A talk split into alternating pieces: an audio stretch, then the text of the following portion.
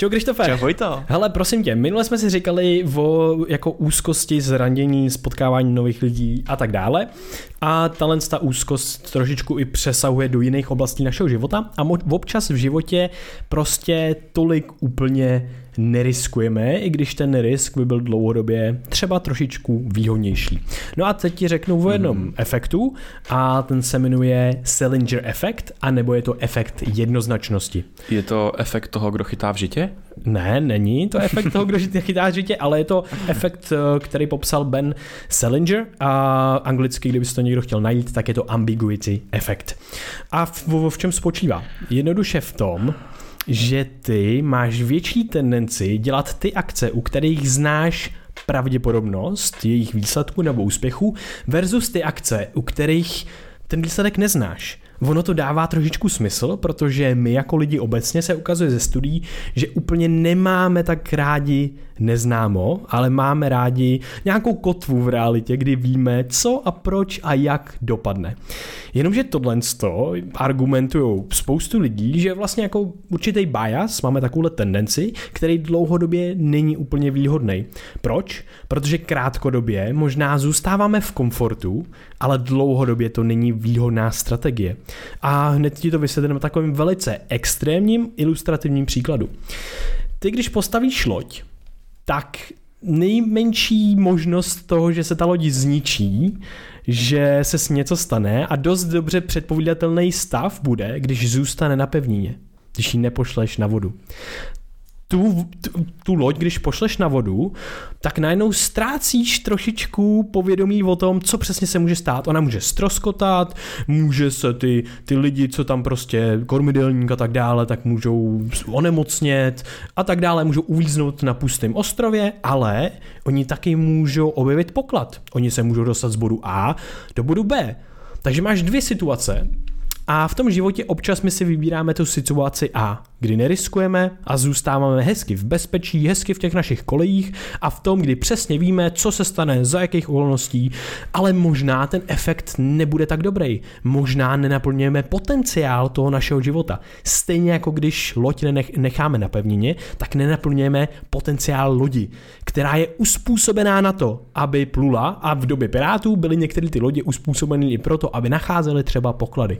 Takže i v tom našem životě si možná zamezujeme to, že najdeme daleko lepší, efektivnější možnost, a to může být v kontextu vztahu, kdy zůstáváme ve vztahu dlouhou dobu, protože tam máme jistotu, místo toho, aby jsme objevili vody ještě nepoznané a jsme trošičku dlouhodobě nespokojení, místo toho, aby jsme skočili někam jinam do neznáma a našli tam poklad.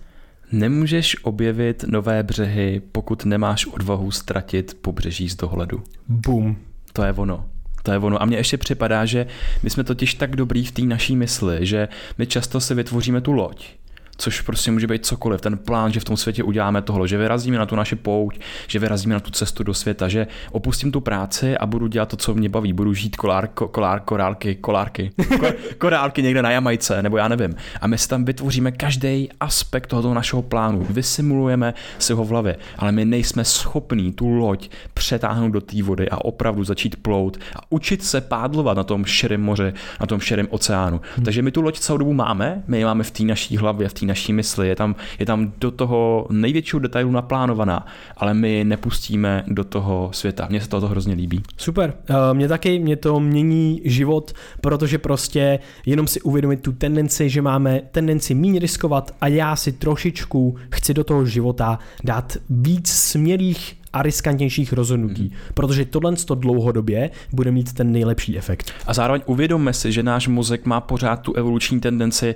nějakého komfortního biasu. My když už najdeme to řešení naší situace, že teď se máme tak akorát dobře, máme střechu nad hlavou, máme nějaký příjem, uh, máme nějaký lidi, kteří nás obklopují, máme se tak akorát a ten mozek si říká, jo, check, to mi stačí pro přežití, já nepotřebuji vůbec nic jiného. Neriskuj, nechuť tady před ty lidi, nevystupuj tady, neříkej, co tě baví, nebaví, protože se může strapnit, ostatní tě můžou odsoudit a tak dál. Takže radši zůstaň v těch kolejích, v kterých seš mm. a nevy, nevyplouvaj prosím tě hlavně na ten širý oceán, protože tam je hrozně moc věcí, které ti můžou sežrat a zabít. A jo, můžeš tam objevit ten poklad, ale prostě je to, stojí ti to za to. Mm. Takže ano, my máme větší tendenci dělat věci, který, u kterých známe pravděpodobnostní výstup. Jo.